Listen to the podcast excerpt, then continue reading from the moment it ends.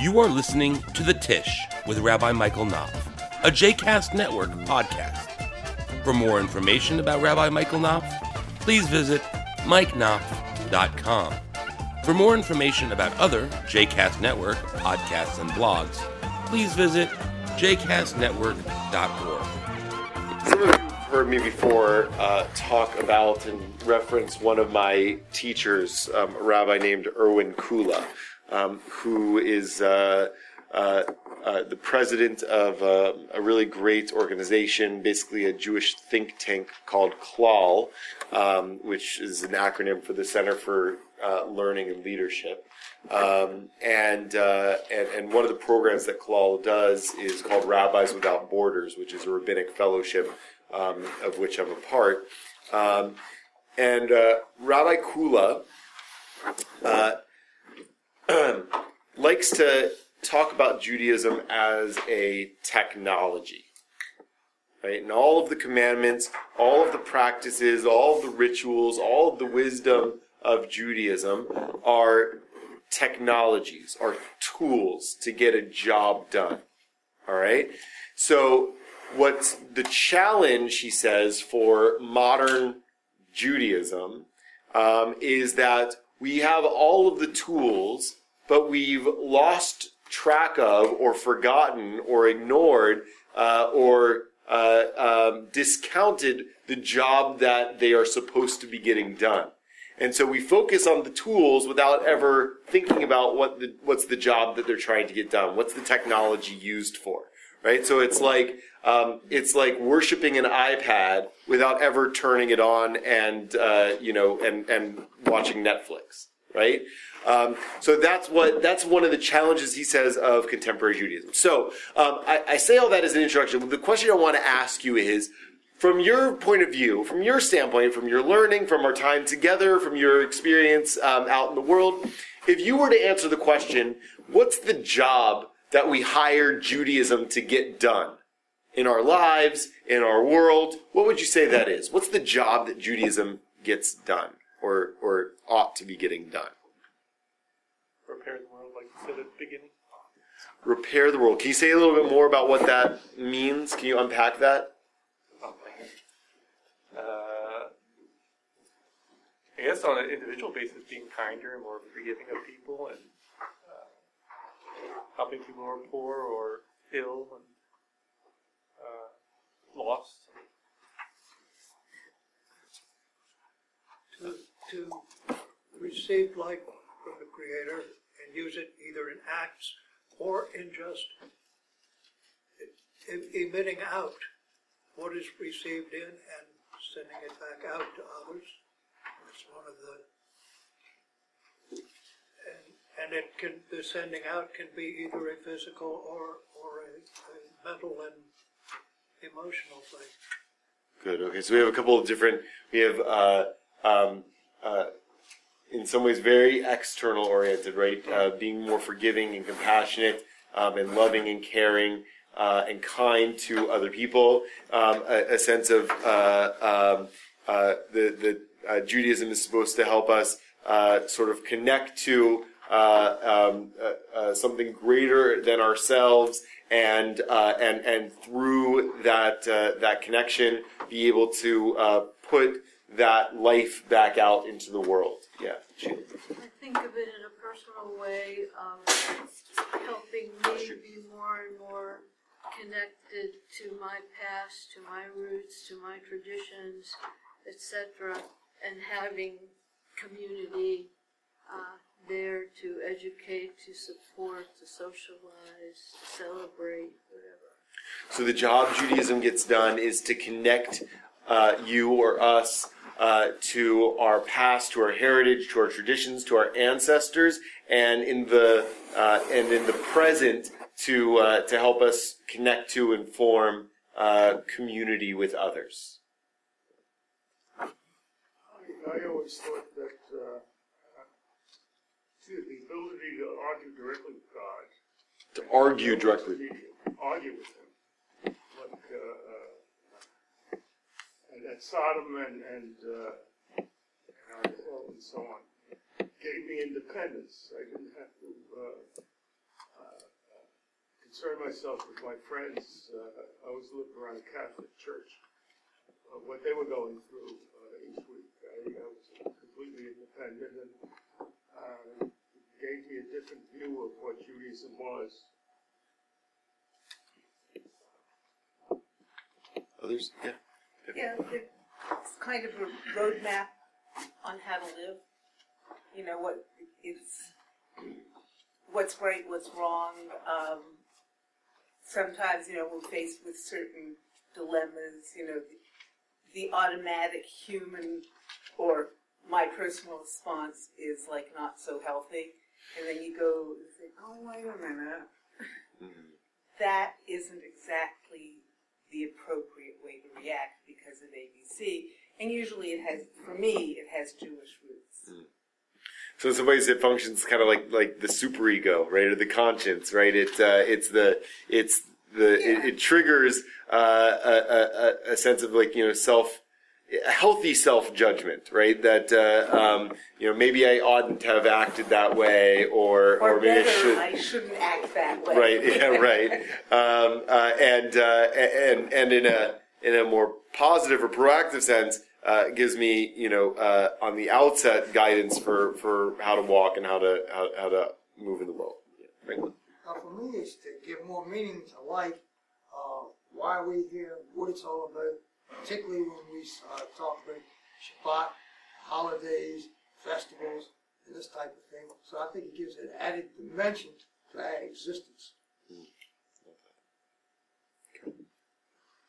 um, and it, it gives us a vision and a history that's bigger than just individuals, pulls us together as a community, but also that we have a purpose to create something holy that's not just man-made or man's ideas of morality, but something bigger than what we could conceive, and that it shapes us to be part of that creating, because we don't come perfect out of the box. So we need to be shaped and, and, and change and grow, but not just for ourselves so that we're better people, but so that we have a bigger vision together and we become a better community and can fulfill something bigger for those around us, for the world around us. So gives, us a, a, a bigger vision uh, th- than our own limited perspective, connects us to uh, uh, the transcendent and uh, uh, and and uh, larger collective. Um, enables us to connect to uh, to a community that's bigger than ourselves. Great. Joyce, did you have your? I, I was going to say um, it encompasses everything art, literature, civilization. Judaism is an amalgamation of a lot of wonderful things. So what's so what's the job it gets done? What is the job? Yeah. What what what's like? So it's an amalgamation of all these things. So what what do we use it for? What's the what, what's the objective? Well, we learn from each other, we help each other, we redeem each other, we're there for one another. I, I'm afraid I don't know the word you're searching for. Help me out here. No, no, no. Those are great. Those, those are those, those are great. Uh, those, those are all really great.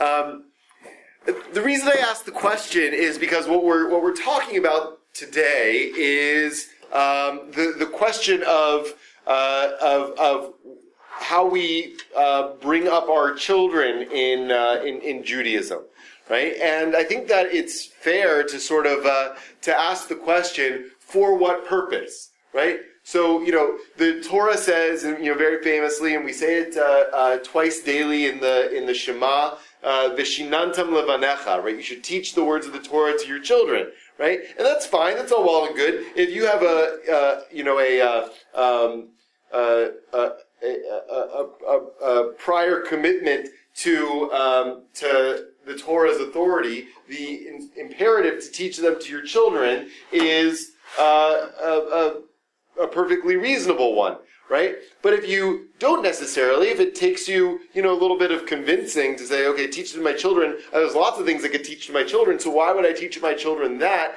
Then it begs the question, okay, so what's the objective, right? Why would I teach my children that? What am I trying to, what, what am I trying to do? What am I trying to produce? What am I trying to lead my children toward in their life? And then it invites the question of okay, so then what is the objective of Judaism, right? If I'm going to raise my kids with Judaism, what is that going to do for their life? How is that going to make them better people? How's that going to make them better kids? How's that going to make them better grown-ups? Right? That's the that's the whole kit and caboodle. And I mean, I, have been thinking about this a lot because you know we uh, um, are are uh, in in a in a process of visioning for the congregation and. Uh, um, and by extension, uh, uh, visioning for the religious school, um, which is you know part of the life of uh, most congregations. Um, and um, there was a period of time where Veshinantam levanecha, you should teach them to your children, um, was uh, sort of just taken at face value, right? What do you teach? You, you, you, you teach them, you know, what are the laws of the Torah and how to say the prayers and whatever, right? And, and uh, no sort of bigger picture uh, question of um, what do I want that to, uh, to, to bring to their lives, right?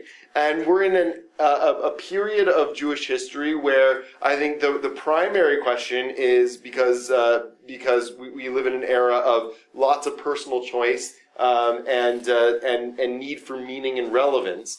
Um, and so the question is the flip question, which is I could teach kids lots of laws and lots of prayers, but what does that do for their lives? What does that give them? How does that help them be better people? And so to flip the question on its head, say, okay, what is the kind of person we want to create through Jewish education?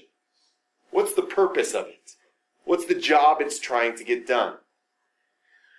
And so taking sort of the collective of all your answers, those are really beautiful answers. And I think exactly on point to what the objective is What's the mission? What's the purpose of Judaism?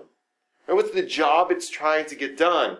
Connection to the transcendent, uh, moral instruction, um, development of conscience, um, uh, uh, expansion of vision, uh, the the ability to um, to to hold holy and respectful arguments with each other and with God, um, right? these are the these are the deep core of the tradition, right? The the the commandments, in a way, are the window dressing or the the method of getting to that deep core, right? But the deep core sometimes gets lost in the transmission. And so what we're trying to get is the totality of the person that we hope is created through Torah. Right? And all of those elements, all of those values that uh, so many of you just shared right now, I think are exactly on point. Right? Judaism is trying to, in the words of Maimonides, all of Judaism aims at two things, just two things the perfection of the body and the perfection of the spirit. Perfection of the body and perfection of the spirit.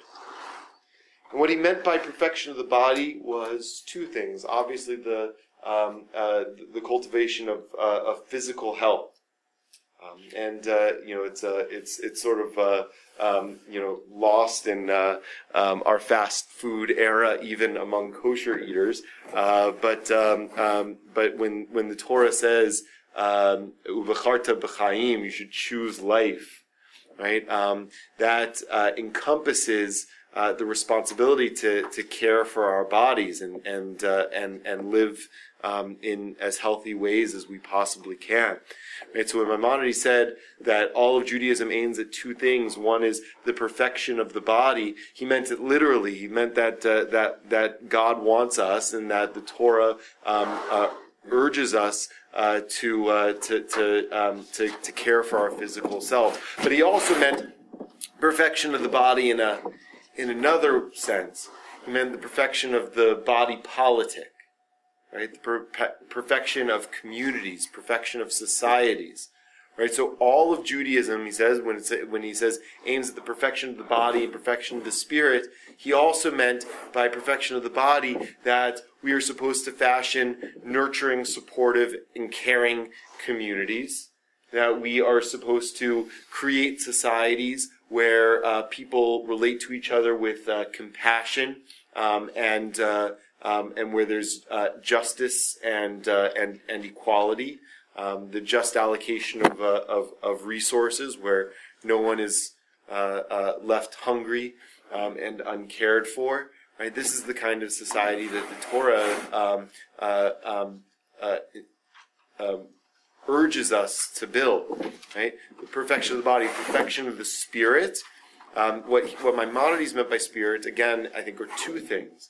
Um, one is the mind, the perfection of ideas, right? So um, uh, the cultivation of the intellect, right? That uh, that that um, you know, so many people uh, walk through the world in um, in in ignorance, right? Without uh, without without critical analysis, without um, without uh, care and concern for uh, the world around them, or um, interest in, um, in in deep truths. Um, and Maimonides says one of the things that Judaism um, urges us to, um, in in much the way that uh, that that you were saying, um, is to uh, to to argue and prod right? And uh, and to study and to learn and to grow and develop to nurture our intellect, um, which doesn't only mean to uh, to uh, to learn more about Judaism, although it means part partially that, but it means the investigation um, into uh, the deepest the deepest truths of existence. Right, Maimonides, after all, was in addition to being a rabbi, a scientist and a doctor, right, and so uh, and a philosopher. Right? And so, my, what Maimonides meant by the perfection of the of the spirit um, is that uh, is that we should um, uh, we should be engaged in the refining of uh, our understanding of, uh, of, of the world around us. And in addition, what he meant by the perfection of the spirit is the uh, the cultivation of our spiritual selves, right? The development of our connection with uh, with with God um, or if, if you prefer the transcendent element of all reality, um, uh, a, a, a, connection with a with uh, um, uh, uh, um, uh, that in our cosmos, which is bigger than ourselves, right? Um, and and to to nurture um, an awareness of and a relationship with that with that transcendent reality. Um, that's what Maimonides meant by perfection of the body and perfection of the spirit. So, um, so we say, you know, what's what is Judaism trying to do? What's the job it's trying to get done? I always refer back to uh, those uh, uh, that that teaching from uh, Maimonides, which is found in the third chapter of the Guide of the Perplexed. Um, uh, and so I when uh, so so therefore we say, okay, so what does it mean to raise a mensch? What does it mean? to uh, to to bring our children uh, up through Judaism. What's the job that educating our kids and raising them in a Jewish home and providing them with Jewish experiences and nurturing their love and relationship with Judaism to what end? I think Maimonides said it best, right? To help them perfect the body and perfect the soul. To better themselves, to better their society, to sharpen their understanding, and to deepen their connection with the transcendent. And so, if you think about that as the ultimate goals, you start to see why the early parts and rituals of the Jewish life cycle are structured the way they are. Right, so let's walk back through the beginnings of the of the Jewish life cycle. So we talked about weddings and love last week. We're going to talk about the beginning of the life cycle this week. Right. So the when uh, um, uh, the first uh, part of uh, of, uh, of, of the Jewish life cycle. I mean, it's a cycle, so it's not really a first part, but let's call it the first part when when someone's born. Um, is uh, when a boy is born, on the eighth day of uh, that, uh, that that boy's uh, being alive is what's known as a brit milah. A brit milah. Um, brit milah, sometimes known as a bris, because uh, um, the Hebrew word brit, which means covenant, um, in uh, uh, the Ashkenazi pronunciation of it, right, from European Jews, is a bris, a bris milah instead of a brit milah. Um, the Sephardi pronunciation of the t, the tav in uh, in in Ashkenazi circles was usually a soft s. So sometimes you'll hear it be called a bris, sometimes you'll hear it be called a, a brit milah. I never really hear a lot of people calling it a brit.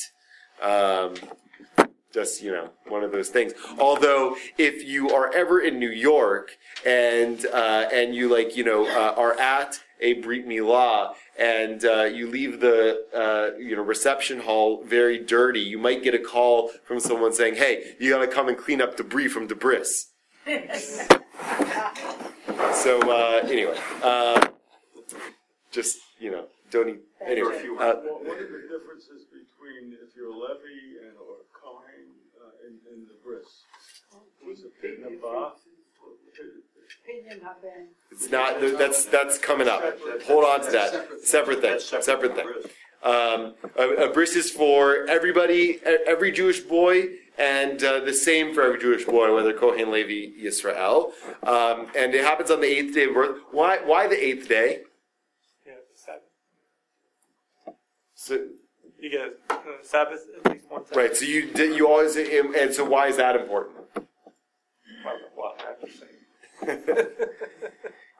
Okay, so you so so that's that's definitely a practical truth. Now maybe there's a so that's the data. Now let's analyze the data, right? So let's so that's one piece of data. So you ha- you you for sure have if you wait uh, eight days, it's on the eighth day. So you so let's say you're born Monday. The boy is born Monday during the day. The bris would be the, the following Monday. That's the eighth day. So, but you get a Sabbath in between, no matter what, right? There's always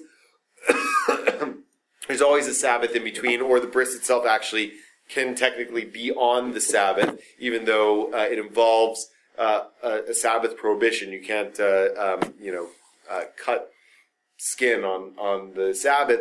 Uh, but a bris is uh, there's a hierarchy of commandments in Judaism. Sabbath is is one of the highest. Uh, but the bris, but a but a brit milah is even higher than the Sabbath. So uh, now nowadays it's more or less common practice, especially in America, even in Orthodox circles, not to do a bris on Shabbat, just because um, of some of the logistics involved, and so you usually wait until the day after. Um, and it's okay to wait till the day after if there are um, compelling reasons to. But technically, it's um, uh, supposed to be done on the eighth day. So you, so you, uh, so you always have a Shabbat uh, in between. So why, why would that be important? Yeah, Franklin. Uh, it has to, something has to do with seven days, uh, for life, uh, ensure that the baby is healthy. Good. Okay. All right. So now we have a sort of pragmatic reason, right? Um, uh, so um, uh, maybe eight days is uh, um, uh, is enough time, um, especially in a in a world before modern mes- medicine, to um, ensure the viability of uh, of the of, of the newborn. Um, now, okay. So if that's true, then why not do the bris on you know thirty days?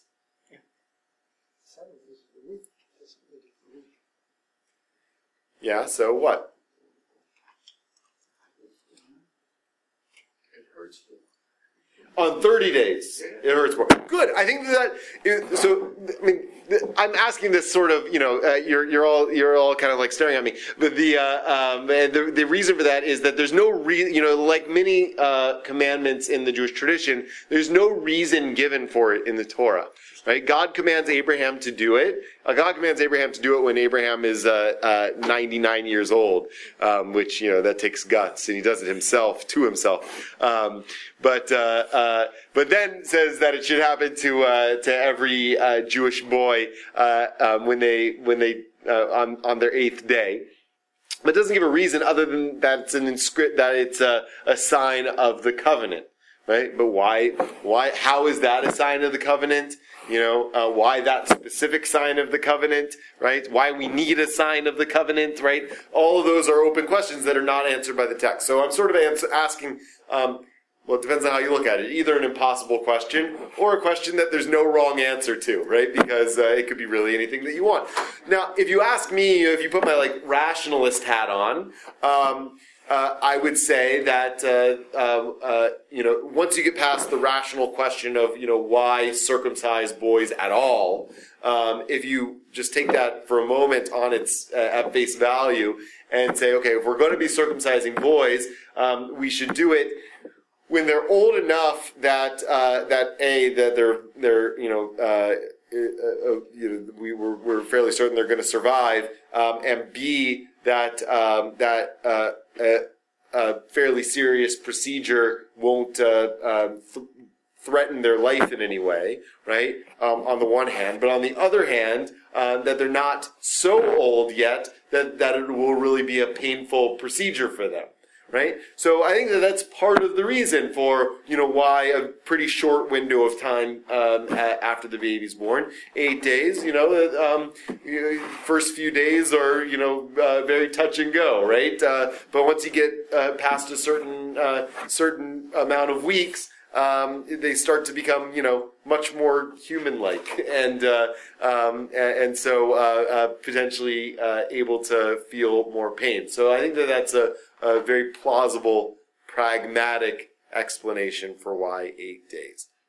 Um, I like Josh's, uh, and there's a lot of uh, commentaries that uh, suggest um, that eight days specifically, um, in order to enable the child to experience one Shabbat uh, before the bris, because the Shabbat gives um, uh, so much spiritual strength that it's almost like an additional amount of physical strength right? So that uh, that that Shabbat itself provides, you know, sort of like a divine protection uh, for uh, for for the baby, right? An extra um, spiritual uh, uh, booster shot, um, if, i i as it were.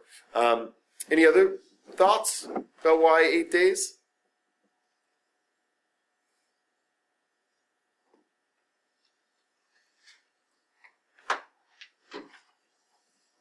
It's time to prepare. Not a lot. Um, No, but you Yeah. know, and, and the mother feels a little better. Right. Yeah.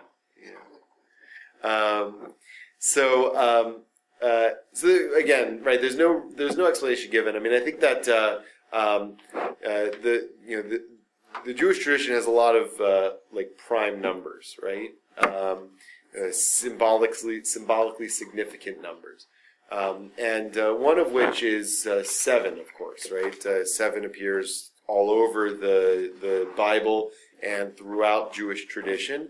Um, and eight is uh, is is significant um, in, because of its relationship to seven, right? So if seven is perfection, um, which is you know the seven days of the completion of the world, right? That there's, there's something whole and complete.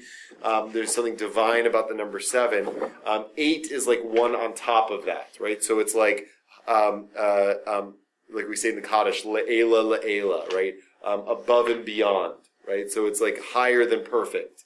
Um, is the significance of, of eight, which is why um, uh, the uh, um, the dedication of the tabernacle, the portable sanctuary that the Israelites had in the wilderness, was dedicated. Um, how many days after it was constructed? Eight days, right? On its eighth day, it was consecrated, which is not coincidentally why a certain Jewish holiday uh, um, uh, everywhere it's celebrated in the world lasts uh, eight days. What holiday? Hanukkah. Hanukkah. Sukkot is interesting. Right? Su- Sukkot is uh, uh, Su- so Sukkot is a good one. Sukkot is a seven-day holiday according to the Bible, uh, but the Bible says you have an additional holiday at the end of Sukkot, which is Shmini Atzeret. Sukkot. Um, there is a debate in the uh, in the Talmud about what Sukkot commemorates. One of the things that Sukkot commemorates is, uh, uh, according to the rabbis of the Talmud, uh, is the, the fact that the Israelites had the tabernacle, the Mishkan, with them in the wilderness, right? And so if it's a holiday that celebrates the, the, the sanctuary, right, because we build these portable sanctuaries, right, then it makes sense, right? We, we, uh, dedicate the sanctuary on the eighth day, and Sukkot is a seven-day holiday plus one extra day, which is the day of you know sort of consecration of that uh, sanctuary space. Right, so we have a lot of these seven plus ones because the plus one is um, the the sort of uh, um, uh, uh, holy day on top of the perfect completion of of the first seven holy days. Passover is not included in that order. Passover is not, but it is in a way because uh, starting the the the the um, the second day of Passover, we count, don't we? What do we count? The Omer. And uh, how many? What's that? Eighth day of Omer. Is So it will be the no. I guess it will be the day after. No, but you're you're on something. So how many days of the Omer are there total? 49 49 uh, which is which is how many weeks Seven. seven weeks right so it's seven times seven is 49 but the omer itself is not the point what's the point of the omer what are we counting toward Shavuot, the day after the complete cycle of seven times seven is that last day. So again, it's not eight specifically, but it's one more on top of this unit of completion. Garrett? It's the beginning of a cycle, in a sense, right? It's the Right. start of the next cycle. Right, right. So you, you complete a cycle, and then you begin the new cycle. So in a sense, it's symbolic of the beginning of a new life. New beginning. Wow, perfect. Beautiful. Um, so, um, okay. So there's now, all right. So then we have an additional question, right? Which is the one I sort of glossed over, which is, you know, why circumcision? That may be a harder one. So why do you think? Why, why do we, why do we circumcise, uh, uh, baby boys? For cleanliness. Clean- not for cleanliness. I, I didn't say it wasn't. I, I didn't, it looked like you had something else to say. I thought that was part and parcel of the procedure. Yeah. You got that part. Um, so, uh, so I think that there's uh, uh, certainly um, an element of that, um, uh, and um, uh, you know, the the, the science um, uh, that we know now um, uh, seems to weigh pretty heavily on the reality that um, uh, it is. Far more, uh, far easier to spread, uh, say, sexually transmitted infections um, uh, when the male is uncircumcised um, uh, than when the male is uh, circumcised. So um, there is a cleanliness element to uh, to, to circumcision um, that's pretty amazing. Um, uh, that was that, that that could have been anticipated um, in the ancient world. Um, now there there is uh, some amount of debate today about you know whether the um, whether the whether there you know the, the, the benefits to circumcision um, from that perspective are, are so strong as to you know uh, warrant recommending it to all children.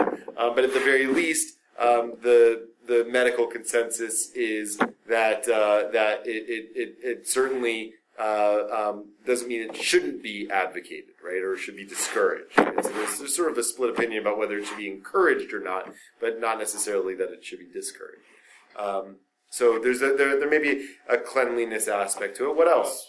Unmistakable way to mark yourself as Jewish back then Ah. versus uh, pagans, I guess.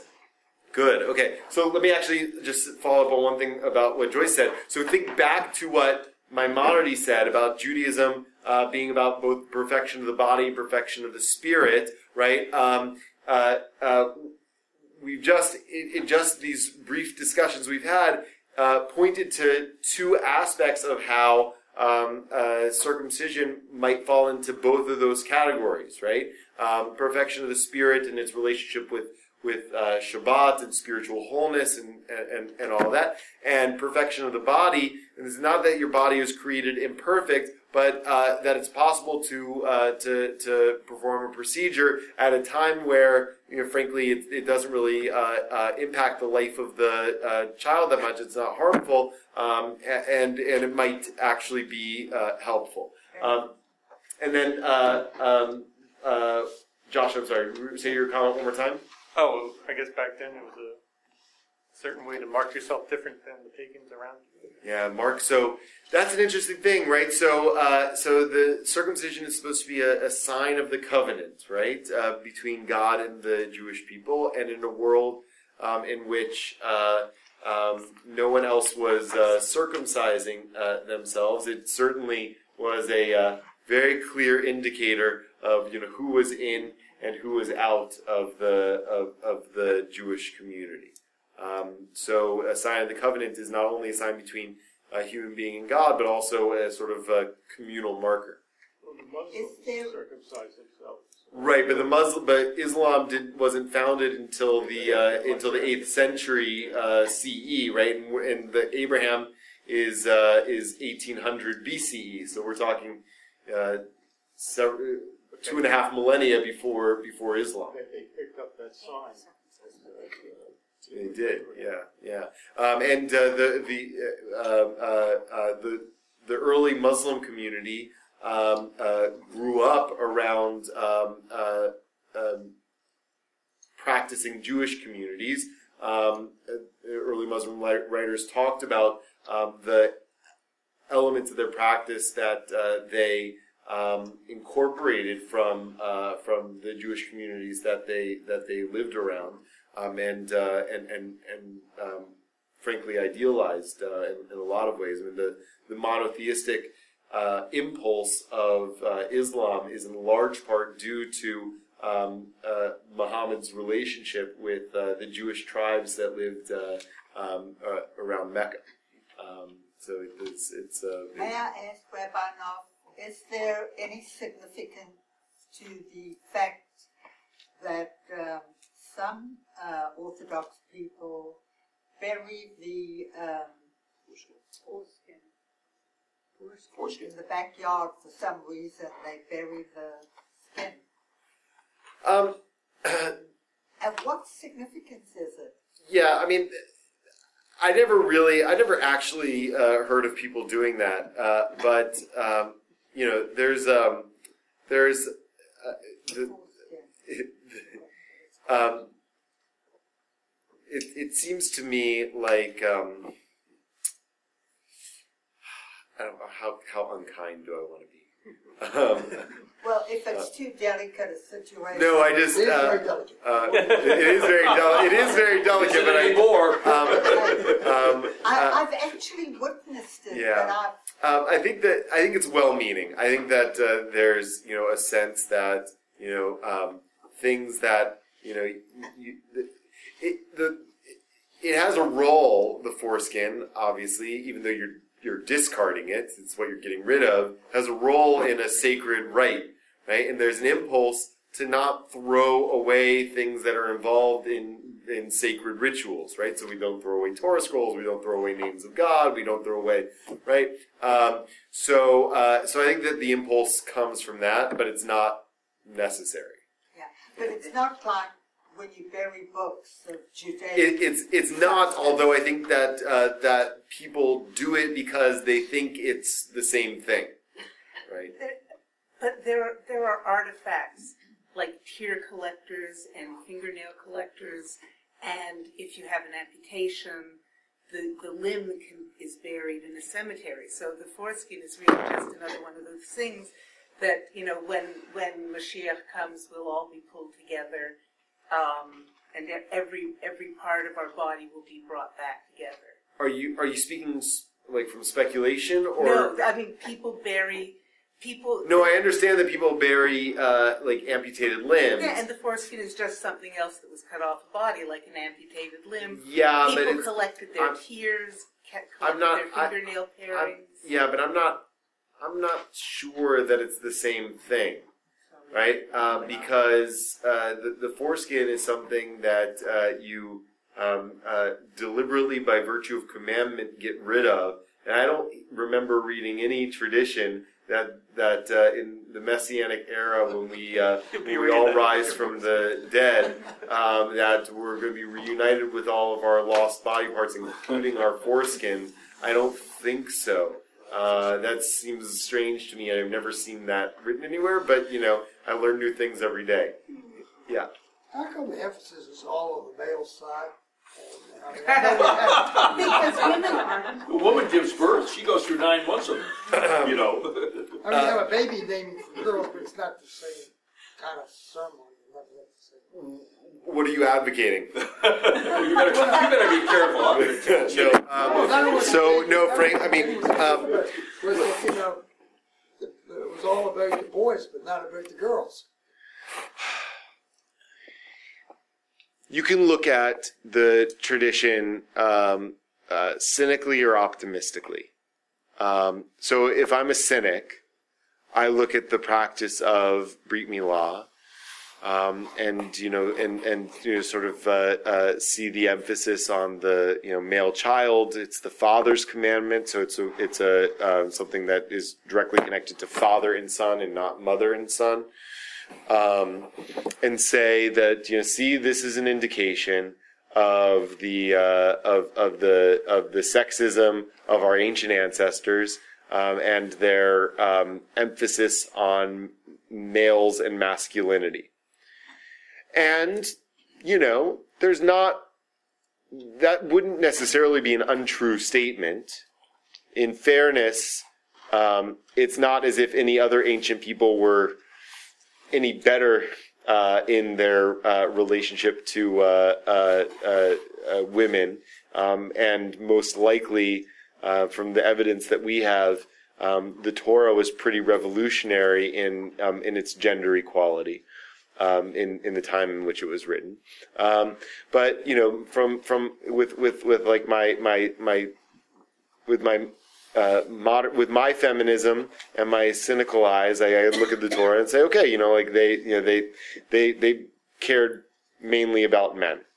Um, from um, if I if I look at the if I look at the tradition generously, um, there's a few things that emerge. The first is, you know, um, I'm not sure what a great benefit it is to uh, to men and to boys to have to undergo, uh, you know, the mutilation of their genitalia when they're when they're eight days old. Um, I don't. I mean, I don't. I don't use the term mutilation because I actually think it's mutilation. I'm just sort of trying to make a point, right? Um, and uh, and so, you know, I could see the tradition as like being very generous to women. Uh, because like we make baby boys have to go through this, and fathers have to witness it, um, because you know fathers know what what you know have to like imagine themselves in that in that circumstance, and I I can tell you because I was there um, not too long ago. Uh, you know, it's like not a, it's not like a it's it's in some ways harder for the mother, but uh, but it, but it's like you know pretty gruesome for the fathers too. Um, so uh, so you know in some ways I think it's like not such a great thing to make boys have to go through. So it's like not not. Uh, and, and, on top of it, um, you know, there are plenty of cultures out there that practice uh, female genital mutilation, right? And so the tradition could have very easily said, um, boys have to have the covenant inscribed in their flesh, and so do girls. Um, and it didn't. Not probably for lack of knowledge that such things happened uh, uh even in the ancient world, right? So.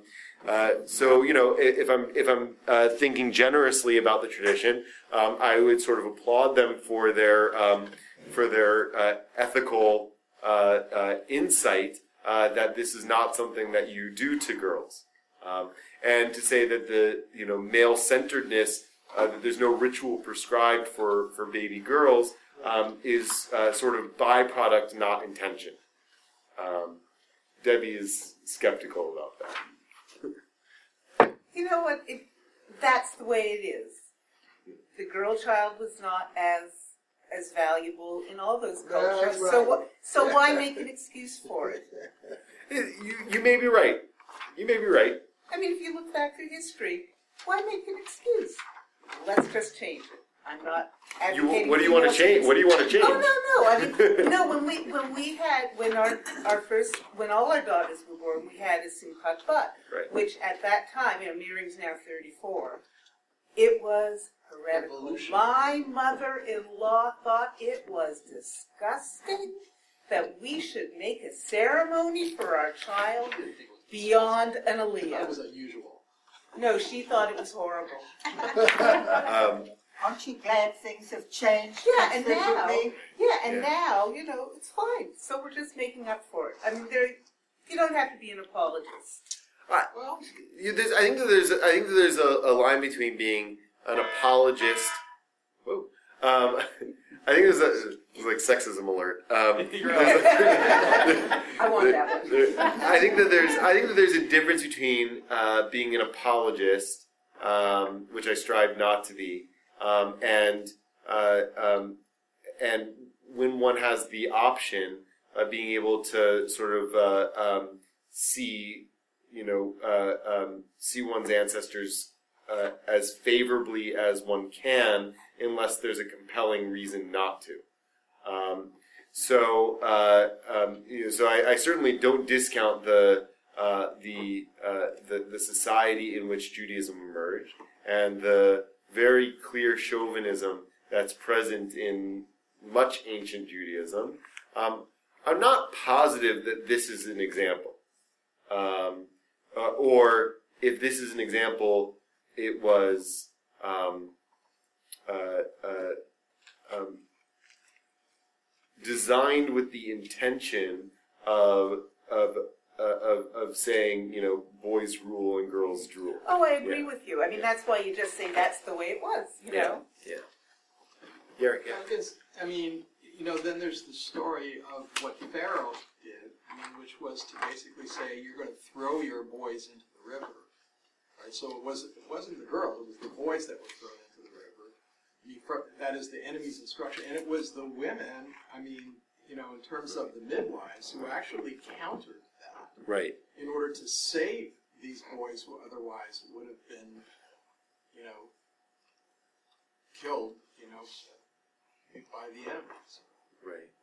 Um, and uh, um, it also, you know, um, uh, uh, so that I think that there, there are plenty of, uh, I think, incredible examples in the in the tradition of uh, of of you know, frankly, it's you know very uh, radical um, uh, attitude about uh, about about women um, at, its time. Although I think that story, um, you know, sort of uh, is means to show the the like depth of Pharaoh's ignorance, uh, because um, uh, if he really wanted to get rid of the Jews, he should have killed all the baby girls, uh, because um, all you need is one male in a population of females to repopulate the community. But not anybody who's uh, you know ever like lived on a farm would know that, right? You only need to have one bull, but you get as many. You You don't even know, have the bull. All you have to have is an inseminator. right, right. All you need is a turkey baster, right? Yeah. Um, Back in the days of Pharaoh, I don't think so. Right. Um,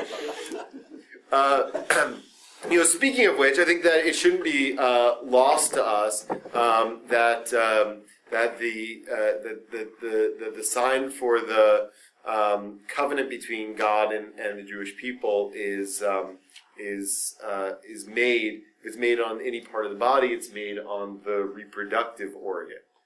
Um, and I think that uh, you know, uh, you know, it, again, you know, um, you can look at this cynically or not, um, but I think that uh, um, it uh, um, it's it, it does a couple of things. I mean, first, it um, um, uh, uh, indicates the uh, the transmission of um, of of covenantal relationship is uh, is uh, familial and national, right? So um, we're we're not a uh, community of faith um, in in, in in a certain sense.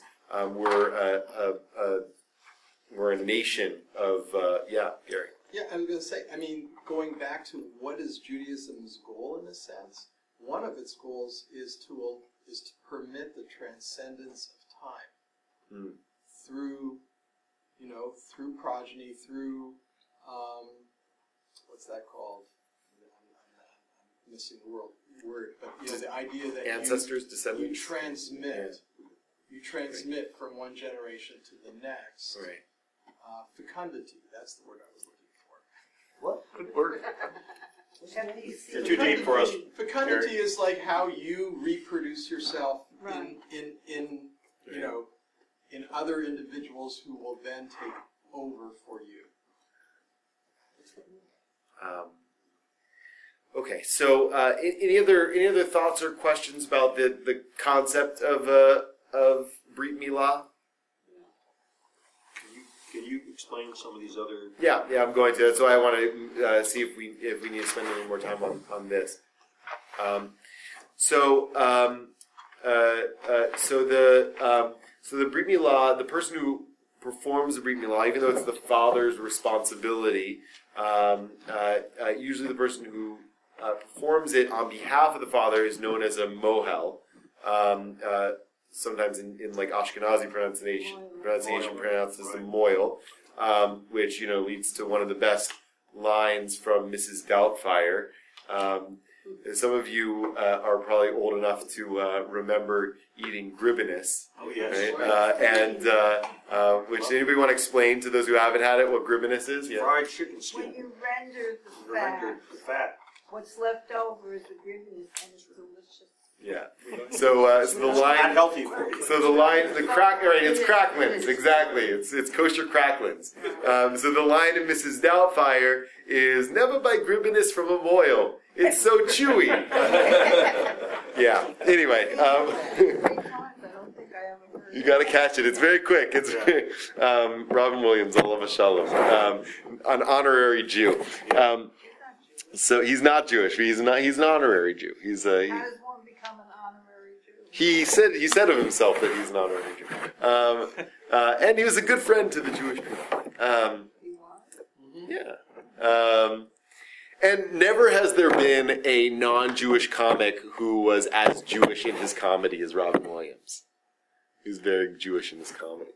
Um, anyway, that's that's a whole other class. Okay, um, but uh, so anyway, a moil, a mohel, um, is a person specially trained uh, to perform a brit milah. It comes from the brit milah means covenant through circumcision, right? The word milah means circumcision. So a mohel, Hebrew's a root language. So the uh, um, uh, uh, uh, the the uh, yeah the the Hebrew root for uh, milah is mem he lamed, um, and so a mohel is a person who performs milah, right? Same uh, same root.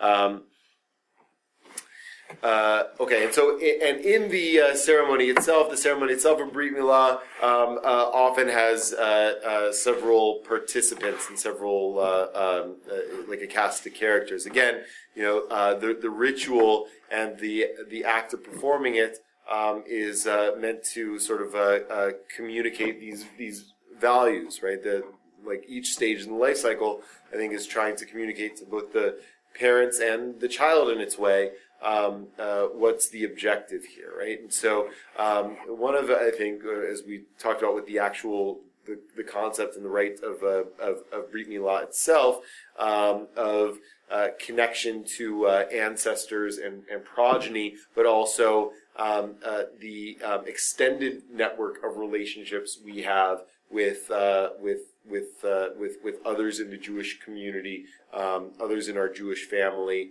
um, both near and far. Um, and so the uh, the baby is usually uh, held during the circumcision uh, by someone called a sandik. Don't ask me where the word sandik comes from. It's not an original Hebrew word. Um, uh, but uh, uh, but sandik is uh, uh, uh, it's it's it's it's the closest thing that Judaism has to a to a godfather. Um, you know, so that's that's sort of like the relationship. But it's the person who holds the baby during the the Brit Milah. It's usually given to a close family member or uh, a, a, a, a, you know someone of, of high honor and esteem in the, in the family.